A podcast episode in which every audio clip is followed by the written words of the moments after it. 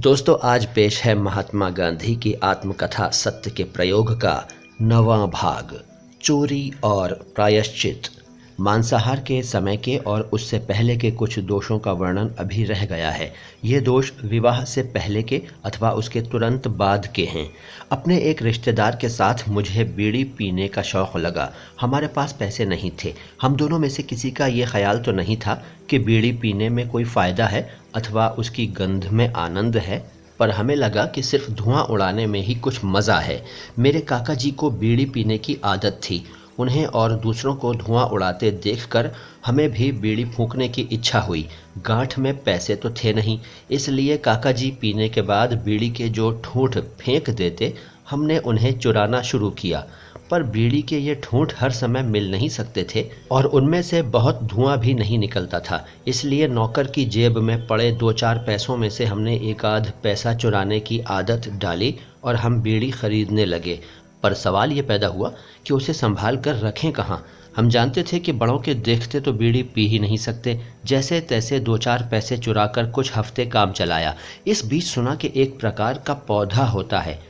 उसका नाम तो मैं भूल गया हूँ, जिसके डंठल बीड़ी की तरह जलते हैं और फूके जा सकते हैं। हमने उन्हें प्राप्त किया और फूंकने लगे, पर हमें संतोष नहीं हुआ। अपनी पराधीनता हमें अखरने लगी। हमें दुख इस बात का था कि बड़ों की आज्ञा के बिना हम कुछ भी नहीं कर सकते थे।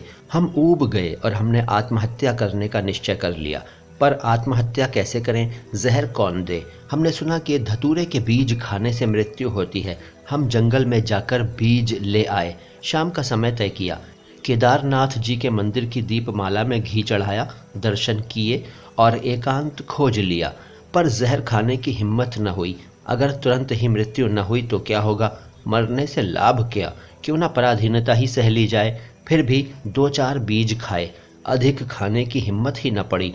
दोनों मौत से डरे और ये निश्चय किया कि राम जी के मंदिर में जाकर दर्शन करके शांत हो जाएँ और आत्महत्या की बात भूल जाएँ। मेरी समझ में आया कि आत्महत्या का विचार करना सरल है, आत्महत्या करना सरल नहीं। इसलिए कोई आत्महत्या करने की धमकी देता है तो मुझ पर उसका बहुत कम असर होता है, अथवा ये कहना ठीक होगा कि कोई असर होता ही नहीं।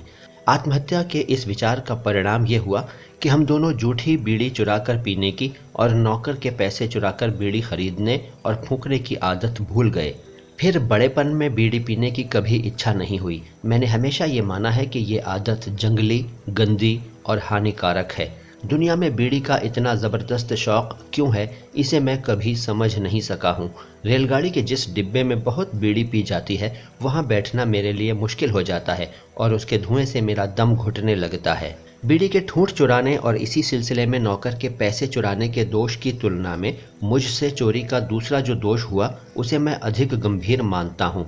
बीड़ी के दोष के समय मेरी उम्र बारह तेरह साल की रही होगी, शायद इससे कम भी हो।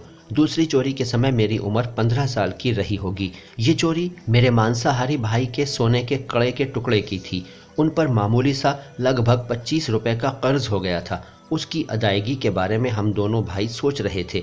मेरे भाई के हाथ में सोने का ठोस कड़ा था। उसमें से एक तोला सोना काट लेना मुश्किल न था। कड़ा कटा, कर्ज अदा हुआ, पर मेरे लिए यह बात असह्य हो गई। मैंने निश्चय किया कि आगे कभी चोरी करूँगा ही नहीं। मुझे लगा कि पिताजी के सम्मुख अपना दोष स्वीकार भी कर लेना चाहिए, पर जीभ न खुली। पिताजी स्वयं मुझे पीटेंगे, इसका डर तो था ही नहीं। मुझे याद नहीं पड़ता कि उन्होंने कभी हम में से किसी भाई को पीटा हो। पर खुद दुखी होंगे। शायद सिर फोड़ लें। मैंने सोचा कि ये जोखिम उठाकर भी दोष कबूल कर ही लेना चाहिए। उसके बिना शुद्धि नहीं होगी।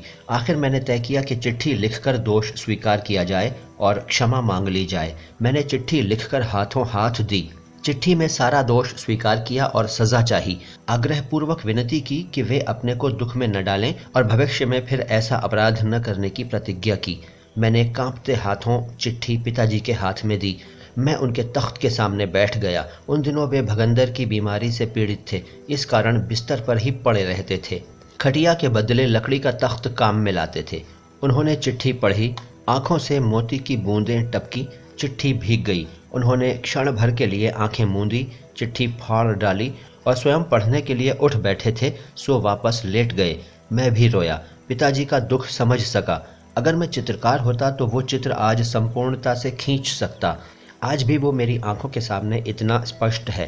मोती की बूंदों के उस प्रेम बाण ने मुझे बेध डाला। मैं शुद्ध बना। इस प्रेम को तो अनुभव ही जान सकता है। राम बाण वाज्ञा रे होए ते जाने। मेरे लिए ये अहिंसा का पदार्थ पाठ था। उस समय तो मैंने इसमें पिता के प्रेम के सिवा और कुछ नहीं देखा, पर आज मैं इसे शुद्ध अहिंसा के नाम से पहचान सकता हूँ। ऐसी व्यापक अहिंसा की शक्ति की थाह लेना असंभव है। इस प्रकार की शांत क्षमा पिताजी के स्वभाव के विरुद्ध थी। मैंने सोचा था कि वे क्रोध करेंगे, कटुवचन कहेंगे, शायद अपना सिर पीट लेंगे, पर उन्होंने इतनी अपार शांति जो धारण की, मेरे विचार में उसका कारण अपराध की सरल स्वीकृति थी। जो मनुष्य अधिकारी के सम्मुख स्वेच्छा से और निष्कपट भाव से अपना अपराध स्वीकार कर लेता है और फिर कभी वैसा अपराध न करने की प्रतिज्ञा करता है, वो शुद्धतम प्रायश्चित करता है। मैं जानता हूँ कि मेरी इस स्वीकृति से पिताजी मेरे विषय में निर्भय बने और उनका महान प्रेम और भी बढ़ गया। दोस्तों, ये था महात्मा गांधी की आत्मकथा सत्य के प्रयोग का नवा भाग। इसमें मैंने एक लाइन जो काव्य में पढ़ी, यानी राम बाण वाज्ञा रे होए ते जाने। इसका मतलब है राम की भक्ति का बाण जिसे लगा हो, वही जान सकता है। इससे आगे की बात अगली मुलाकात में। मैं मोइन शमसी हूँ। ये चैनल है नो बकवास, बातें खास। Thank you.